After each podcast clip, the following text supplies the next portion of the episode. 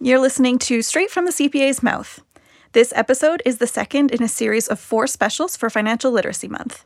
I'm Danielle Blackburn, Communications Coordinator with the CPA Education Foundation, and I am one of your co hosts. With me is Andrew Mendoza, fourth year accounting student at Grant MacEwan University, and we will be talking with Raymond Latange, CPA, CGA, about the impact of debt and how to deal with it. I heard that futurecasting is an essential tool for long-term business. According to a recent poll, 48% of Canadians say they are $200 or less each month away from financial was down again? Do you think the energy sector is of Albertans say the economy is too dependent on Average Canadian student leaves university with 26,000 I'm considering cloud computing for my business. Filter out the noise. Hear it straight from the CPA's mouth. Welcome, Raymond, and thanks for joining us for today's episode to talk about debt and personal finances. So, first off, why don't you give us a little bit about yourself and a bit about your CPA career path? All right, well, thanks for having me, Andrew and Danielle. It's good to be here. I'm happy to participate. Uh, my career path, I actually started out in wealth management in banking, and I actually never wanted to be an accountant, but my career path was uh, uh, a little bit jagged. I started off in, in banking and wealth management, then I became an accountant in uh, in a corporate setting, and then I came back to a career in wealth management and financial planning. So um, you know, it uh, it has been a bit of a non-linear career path. Awesome. Yeah, kind of full circle. It has been, yeah. Yeah. yeah. Awesome. So, we're gonna have a few questions with regards to personal finances and debt. Can you share us some stats regarding that? Like how many people have debt and what are like the demographics of those who have debt? Uh, yeah, so I guess it depends on how you measure it. Uh, how many people have debt? I mean, I've read stats uh, upwards of 90% uh, to 100% even, uh, depending on how you measure it. I mean, if you want to consider the, uh, true sense of debt, somebody who's over 18 and has a legal obligation to, to another party, then, um, you know, you're looking at 18 year old people and, and above and they'd be owing debts to anyone from student loans to credit cards to uh, banks and what have you.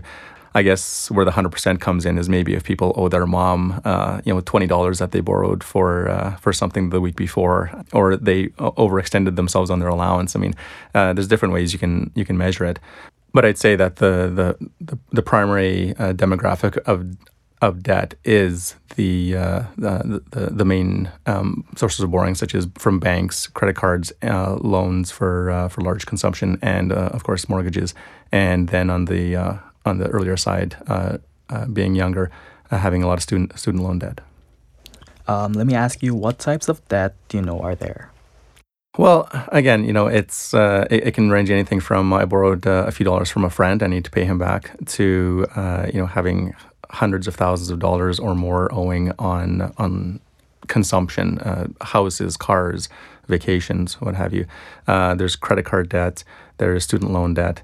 And uh, you know, on, on I also do work with a lot of business owners, and there's uh, um, debt that uh, business owners take to grow their businesses. So, you know, something like student loan debt, that's obviously a debt that's relative to a certain demographic, but are other types of debt relative to other demographics? Uh, well, that's a good question. I, would say if we uh, lump things together, uh, it, it's natural to think that students would be, you know, by and large, uh, of a younger demographic, and uh, that would be applicable to uh, to students. And then, if you follow that life cycle, students graduate and they have student loan debt, and then they're making money, and so they they start to get those uh, those desires to purchase uh, vehicles or um, you know more fancy clothes or go on vacations because they've just spent a lot of time in school, as Andrew knows. Then you, when you follow the life cycle of of a person and the and the debt cycle, then you start to see possibly some more personal consumption loans and uh, and credit card loans uh, accumulating, and then when you get a little bit older, maybe get married and you start a family and you need a bigger house and you go from renting to, uh, to, to, purchasing a home, then for most people, uh, home purchase is the largest amount of debt that they'll ever have in their life, lifetime. And then, of course, on the other side, with a lot of the, the people that I deal with on uh, who own businesses, they're borrowing um, to just manage cash flow, uh, working capital, and to help grow the business. With all things in mind, would you say that can be inevitable? I would say that the optimist in me would believe that that isn't inevitable.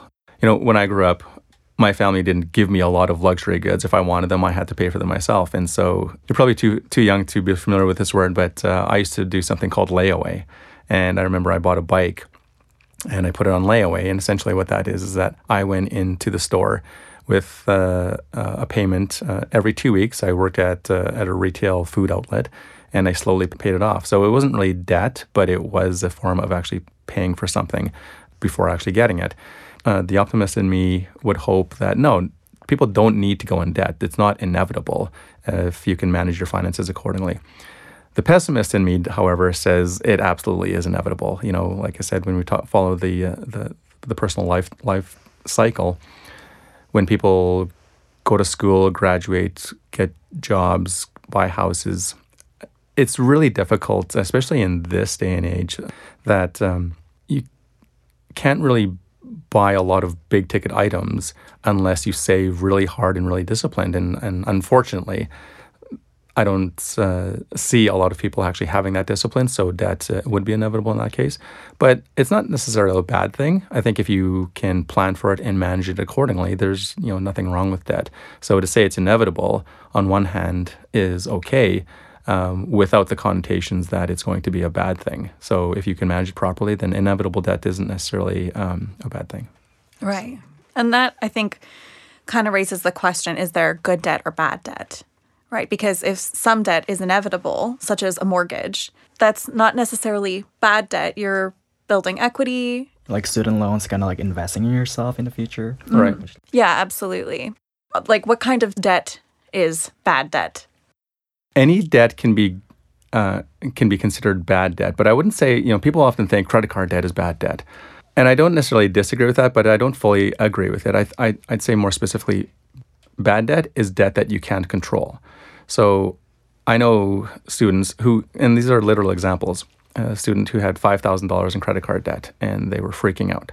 And I've got other people who would say, "Wow, five thousand uh, dollars! I wish uh, I wish that was it." And and they have mounting credit card debt and debt that's uh, that that's not able to be controlled. So I'd say credit card debt does get a bad bad rap, but you need a credit card in this day and age and to go on vacation and, and, and book hotels and flights and whatnot. Um, even just for uh, you know our, our, digital electronic age that we live in right now, um, so many th- things are bought online. Credit card debt can be uh, a very useful tool. But when it gets out of hand, that's the problem. And so I'd say not necessarily having mortgages uh, debt is good or bad, or credit card debt is good or bad, or student loan debt. If, uh, like Andrew says, uh, I like that point, if you're investing in yourself and there's a payoff on the other side, then it can be good debt. And that's the same thing with business owners. They're often getting into debt because there is a good payoff on the other side.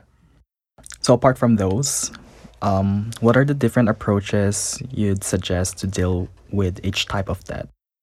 If it's manageable, then then it, it doesn't have to be a problem. And uh, so I'd say the first step is to really get a con- get control on your finances, know where you stand.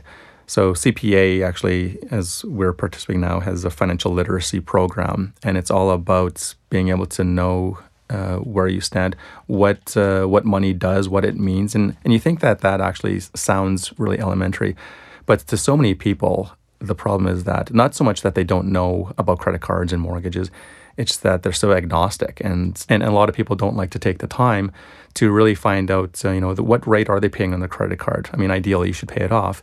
Should you shop around for uh, for other providers? Can you get consolidated debt. Even with mortgages, can you look around for, for better rates from other institutions? So, back to your question, Andrew, uh, how do you manage it? Well, I think the most important piece is to know where you stand financially, have a financial plan done.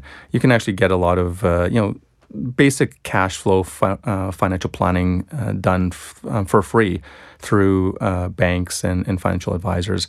And uh, you don't necessarily i mean there's there's fee for service planners out there but you don't necessarily need to pay thousands of dollars to uh, to know where you, stand financially. Even work with your local bank your local financial advisor and uh, and just even get yourself on a path that's awesome um, so my next question so as a student myself i'm very interested to ask this question if there are any advantages to have a large amount of debt when you are young compared to you are later in your career and life? Well, I'd say there's never necessarily any advantages to having a large amount of debt. But again, you know, if you can service it, then then that's the, the, the big issue. But having said that, being younger affords you the opportunity to actually have a longer time to, to, to pay it off. The problem with with debt um, that I feel from an investment and a planning perspective is debt when it's out of control, and if there's a lot of debt, it's a wealth killer. Uh, I deal with um, clients on both sides of the balance sheet, debt management and asset accumulation. And so when you have a lot of debt early in life, and even if you can service it and you think, okay, I, I can pay this off anytime, or I, I've got a plan to pay this off in, in 10, 15 years, whatever it is. Well, the money that you have that's going towards that debt is money that you're not putting into savings. And that's the other consideration you need to be aware of. Right. There's a balance there. Absolutely. Yeah. And what about credit rating? Is there a benefit to having debt in that regard and how it relates to your credit rating? Yeah, you know, surprisingly, a lot of people think that uh, you know I have to have a, a, bunch of credit cards and I have to have a personal loan and a car loan and I need all this debt in order to build a credit rating, and you don't. You need to have maybe one credit card. A student loan will go on on your credit rating, and you know the big thing is, I mean, there's a lot a lot of variables that go into uh, credit rating, but essentially what it's measuring is how well are you managing the debt that you have? And I, am not an expert in this field, but as I understand it, you, if you have a lot of credit cards, I mean, I wouldn't recommend that, but none of them have balances on them, that actually can can bode well. I'm not advocating for a lot of credit cards, but uh, if you show that you have debt, it's not out of, out of control, or you have credit and it's not out of control, and that you're man- managing it and using it wisely, then that's all you need to start establishing a credit rating. But I'd say even further for students who are looking at establishing a credit rating, um, if they're just starting off with their student loan debt and they make appropriate payments and, and manage it properly, then that's going to be a great start to the credit rating. That's very interesting to know. Um, so I just have some few questions regarding personal finance terminologies. Can you tell us what are like debt management plans, like debt consolidation loans and credit advisors? I know you talked about it earlier, but maybe like a brief, like a more in-depth mm-hmm. discussion.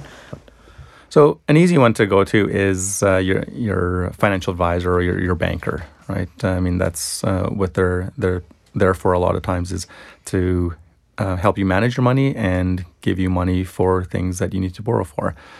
And with a consolidation loan, these are often beneficial for people who maybe debt is starting to get a little bit out of hand.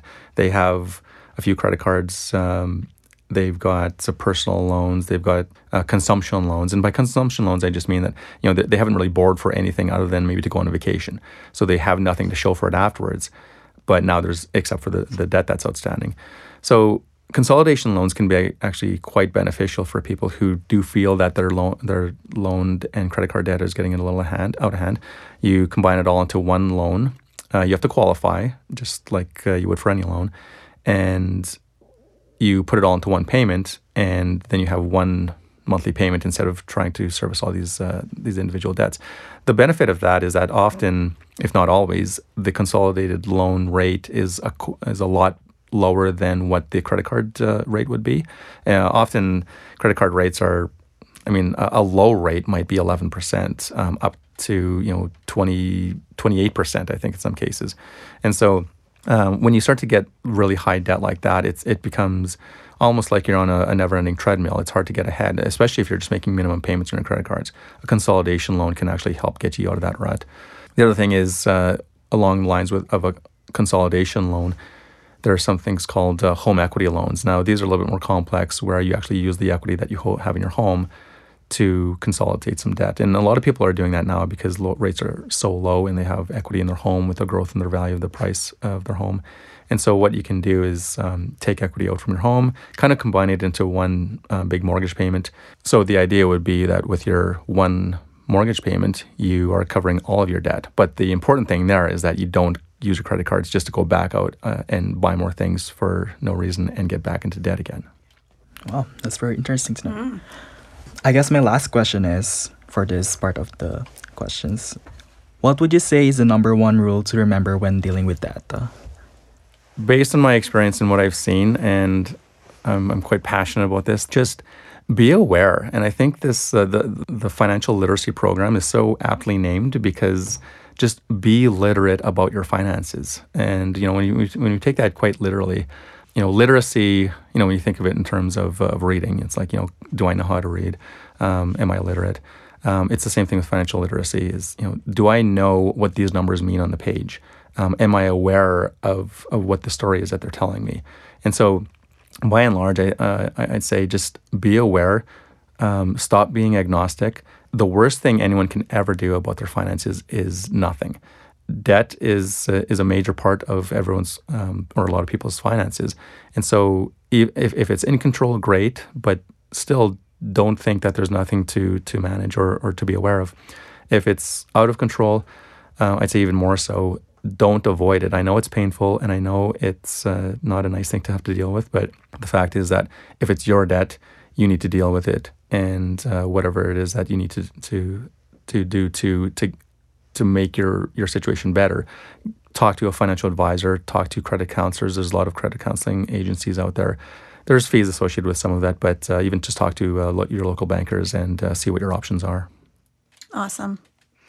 Well, now that we have an idea about debt, how to deal with it, the pros and cons, everything like that, we're going to take you through a couple scenarios okay. and we're going to see what you have to say about them. Okay. Okay. So, Andrew, how about you take us through the first one? For sure. All right. Let's move on to a student scenario.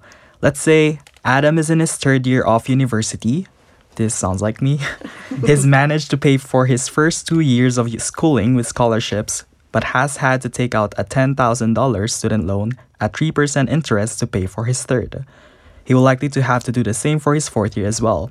And on top of that, each month Adam pays $500 in rent, 150 in car insurance, 150 in gas, 360 in food, $70 for his phone, and $200 for socializing or random purchases that's a lot of expenses.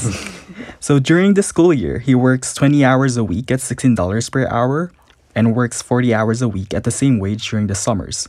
He also has $4,500 saved. What would you tell Adam to do to minimize the amount of debt he will accumulate by the end of his degree? Okay, so yeah, that actually is a lot of expense uh, for someone in Adam's position. But I first off start by saying people's lifestyles are their lifestyles, right? People have certain preferences. I can't cook to save my life. Um, well, maybe to save my life, but uh, I often eat out a lot. And for me, despite my my beliefs on financial good financial management, I probably eat out way more than I should. So, but that's my lifestyle because that's what I need, and that's what's uh, what's important to me.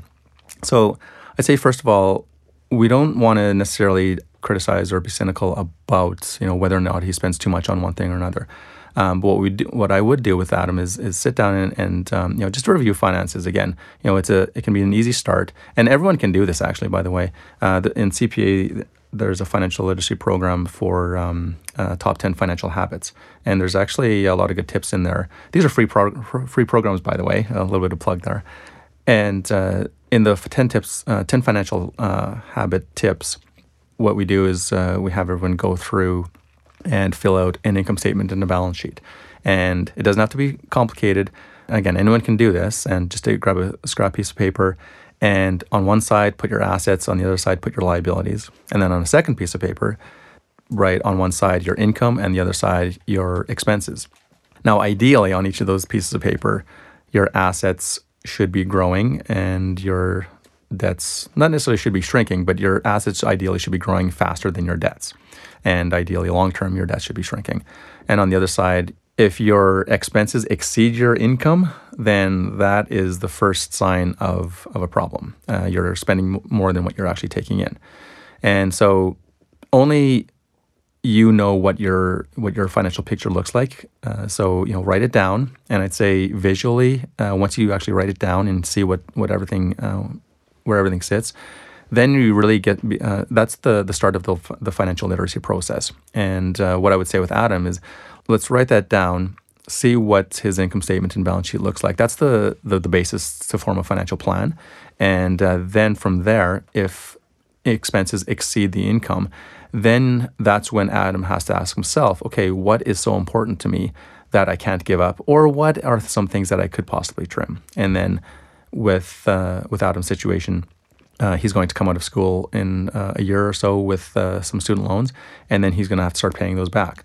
But ideally, he would have some uh, employment at that that point, and then what he would do is to see how his his debt servicing payments factor into his income statement, and make sure that he either works it out himself or works with an advisor that says, you know what, you're maybe you're spending too much on your cell phone or too much on entertain, entertainment. But again, it, the important thing is not to, to be judgmental, um, and even on Adam on himself. Don't judge himself for being um, irresponsible. Just say, you know, what, what are actual needs and what's what are musts and what are things some things that I can actually identify for um, to to manage my debt. Absolutely. I really like the idea of categorizing your needs and wants so that it will enable you to, um, okay, like see you. which one you should um, spend more with, I guess. Yeah, And- like it's a question of values. absolutely. Yeah, and like you said, you were talking about lifestyle. Yeah, and I think that's the big thing is people often think, you know, I mean, I, I- I'm referencing some some clients and, and people that I've talked to in over my career, and people often think, and they're, they're embarrassed because they have debt or they have credit cards that they don't pay off every month. But again, the, the thing is, um, it's almost like being a doctor, you know, uh, like there's no judgment. It's, you know, this is your situation. How are we going to deal with this? And the important thing is not to get down on yourself. And I think that's part of the problem is that people get down on themselves and they think, well, you know, I've, I've somehow failed myself or I failed my family, and and they don't want to deal with that. But you know, I I- you know I can't emphasize enough. You know, if there's something to be dealt with, then deal with it and and ask for help. Yeah, absolutely. Don't carry that that judgment and that burden. Just uh, deal with it. Absolutely, exactly. Yeah. That's a really great advice. So, I guess my last question is Is there anything that you think students should know about that before they begin their schooling? Again, you know, I, I keep coming back to you know being aware of your situation, being um, financial literate, um, you know, not not being agnostic. Uh, when I uh, went through university, I in in hindsight, actually, I was pretty impressed with the kind of how I managed it. Um, because I did some research and I was able to find out, you know, which schools cost what amount of money. I could have uh, lived at residence. Um, I decided not to because my parents said you're you're not uh, going to um, cost us any more money than you have to. Absolutely. And uh, you know, if I, I had the luxury of actually being able to stay at home, and, and a lot of people do, unless you move away for school, but um, you know, understand what the costs are, and and even if your parents are paying for it, be aware of what those costs are, and then you know if if your parents are paying it off completely, then understand what the cost was. If they're not going to pay it off completely, understand what that's going to cost you on the other side. Um, and again, you know, the financial planner in me comes out and and says it's all about knowing what your short, medium, and long term goals are, and really understand where you will be at those points. Short term is easy because that's pretty much today, um, but long term in the student's case, uh, understand what the the debt is that's going to be uh, facing you when you graduate, and then uh, understand. Okay, I mean, if it's twenty thousand dollars or fifty thousand dollars, whatever it is, uh, you know, understand what your options are going to be at that time. I mean, there's uh, debt. Um, um, programs that uh, student loan programs that banks have. Um, there's certain um, um, pay, repayment provisions that are available exclusively to students for the repayment of student loans. So just understand what your options are and don't feel uh, that it's insurmountable. Um, you know, people come out of debt all the time, suc quite successfully because they've dealt with it. Absolutely. I think that's the unique situation of a student because sure they they don't have this solid income or whatever their income may be. It's definitely not as big as their liabilities, Right. but they do have a lot of options. They can stay with, you know, their parents if they're not living out, you know, moving away for school or you know, scholarships. They have Grants. a, a, yeah, mu- a lot more options for their situation Right. than people realize. Right. Yeah, absolutely. That's actually a good point because when I talk about students preparing, um, I'm my, mi- mind is going to the debt management side of things, but that's the actual debt that you do incur. You know, tuition, whatever, it might be ten thousand dollars, but if you can actually get scholarships and grants, and there are a lot available out there, and um, help to whittle down what that cost is to begin with, then absolutely, you know, uh, depending on the institution, cultural background, or uh, financial background, there are a lot of uh, um, aid sources out there. And um, I'd say, you know, that's a good point that, you know, first explore those so that you can uh, minimize the debt that you have to take on in the first place. Mm-hmm. Awesome. Well, how about we go into scenario number two? This is an early career scenario. So, Stacy has been out of university for three years and has been working full time for two and a half of them. She has a salary of $51,000 a year. She has $20,000 in student loans at 3% interest and $10,000 in a car loan at 4.5% interest. She pays $700 in rent a month, along with $70 for her phone, $150 for gas, 300 for food, and 300 for socializing and random purchases. So what strategy would you suggest Stacy use to approach her debt situation? Looking at the situation, Stacy is actually doing fairly well. Um, starting out uh, in her career, she's young, she's making a good salary out of school, and uh, you know she's been working for a couple of years. But um, again, when we go back to that scenario of writing down on one piece of paper your income in uh, one side and your expenses on the side, and another piece of paper your debt on one side and assets on the other side. Then we start to to really uh, use the income statement as a starting point to say, okay, Stacy has fifty one thousand dollars in income, and uh, she's got some some debt and, and some other expenses. So it looks to be that it's quite reasonable and it's, it's manageable for her. But again, we would start uh, not only with the financial, the quantitative, as I say. I, say um, I always tell clients there's a quantitative side to understand and a qualitative side to understand. The qualitative is uh, the softer side, the, the, the lifestyle expenses, and uh, you know what what's important to her, her needs, her wants, her goals and values. And so, if Stacy at this point wants to start tackling her debt, I would suggest that she starts uh, making her her debt payments according to her financial institution. But I also recommend that uh, she start a, a, savings program where she can start contributing to um, possibly a, a tax-free savings account or an RSP. The decision on which to do there is actually uh, um, a little bit involved, which is not the scope of this discussion. Mm-hmm. But uh, in Stacy's case, I would at least make sure that she's uh, contributing some sort of savings to a savings program, likely a TFSA at this point.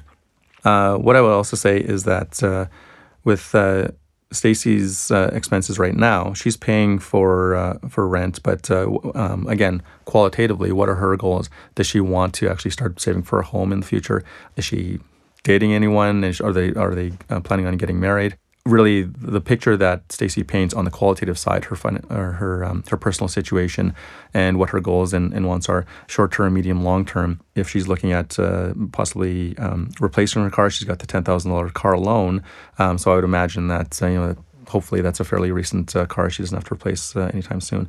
But um, that's what we do is we start to itemize each each item on the balance sheet and income statement, and then we start to say, okay, how much is left at uh, at the end of the month or the, at the end of the paycheck when we allocate our amounts to, to pay for all this, and then with what's left over, we can say, okay, well, what's more important to me? Do I want to start saving for a house? Do I want to start saving for retirement? Do I want to start saving for another car? Do I want to start saving for a wedding? First, we identify what are fixed expenses to say, okay, this is a, a non negotiable. I need to pay these items food, rent, you know, clothing to some degree, and uh, and entertainment. I always say an entertainment is a necessary expense.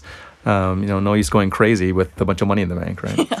And so uh, what we'd say is at the end of all, all the fixed expenses, how much do we have left over?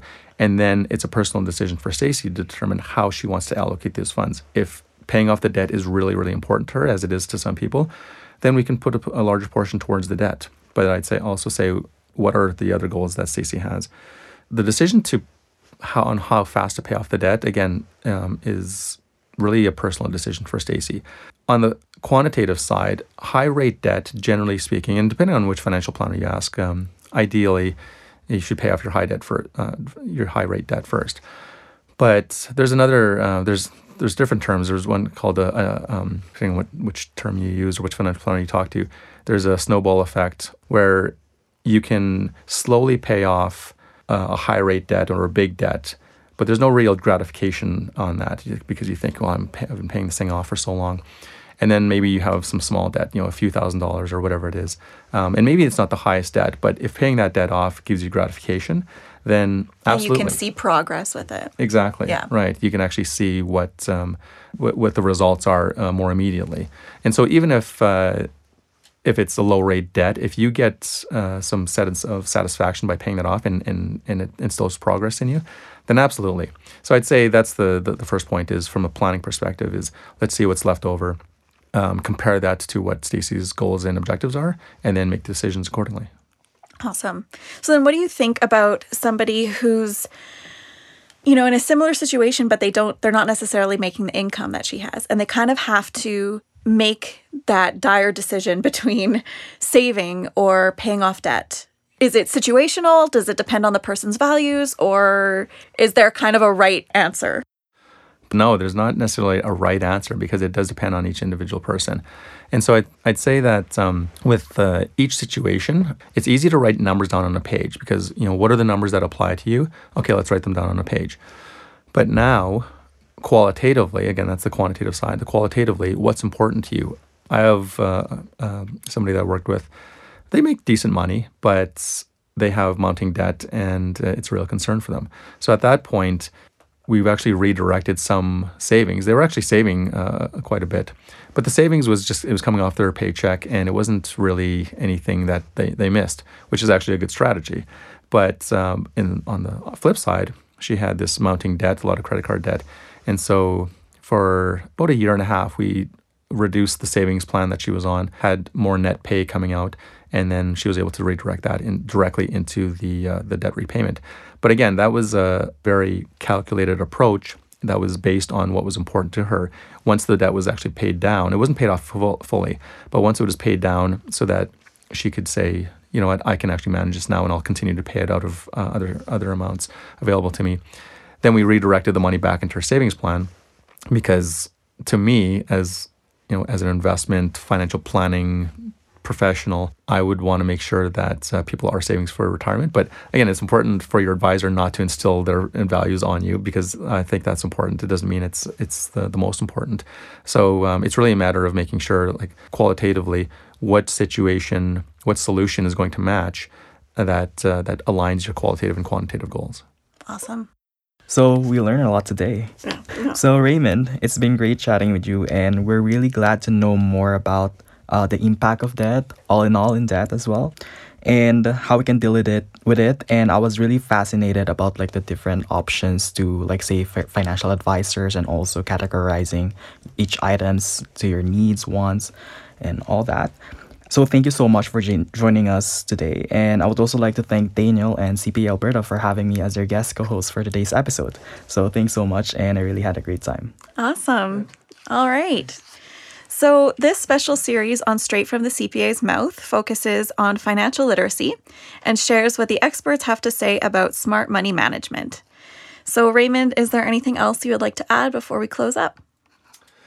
Well, I'd say if I didn't hammer it home enough, I'd say um, just be aware, be financially financially literate. Um, make sure whatever your situation is, that you're you're tackling it. Uh, you know, if you've got no problems with that or have no uh, no financial concerns, I'd still say everyone can benefit from financial literacy and making sure that they know exactly where they stand. I deal with a lot of very wealthy clients uh, who say that they felt even better after having a financial plan done. And then also on the other side of the extreme, uh, people who have possibly some some debt issues. The most important thing you can do is deal with your situation. The worst thing you can do is not dealing with your situation. So, by all means, just reach out to someone, talk to a friend, talk to family members, even go into your bank. I mean, there's, I'll admit that there are some financial advisors who are sales focused, but there are a lot of good financial advisors out there and financial planners out there that can give you really good advice.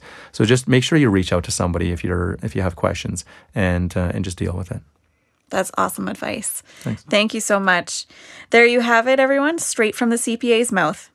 Tune in to upcoming episodes for more financial literacy tips, and make sure to check out the various resources offered through the CPA Canada Financial Literacy Program at cpacanada.ca. In the next episode of Straight from the CPA's Mouth, a panel of CPAs from different areas in accounting discuss saving and spending and how to balance the two. If you like what you've been hearing on Straight from the CPA's Mouth, let us know by emailing knowledgecenter at cpaalberta.ca with feedback and suggested topics and questions for future episodes. And don't forget to subscribe to the Straight from the CPA's Mouth mailing list for additional content and perks. Straight from the CPA's Mouth is brought to you by the CPA Education Foundation. The CPA Education Foundation is the charitable arm of the Alberta CPA profession, providing up to 1.2 million each year in support of business and accounting education in the province. This podcast is just one of many resource materials available through the HESI CPA Knowledge Center. This virtual hub features Alberta CPAs sharing their unique perspective and vast expertise on topics and issues such as leadership, finance, entrepreneurship, and more. Visit cpaalberta.ca slash foundation for more information on the HESI CPA Knowledge Center and to learn how Alberta CPAs inspire success.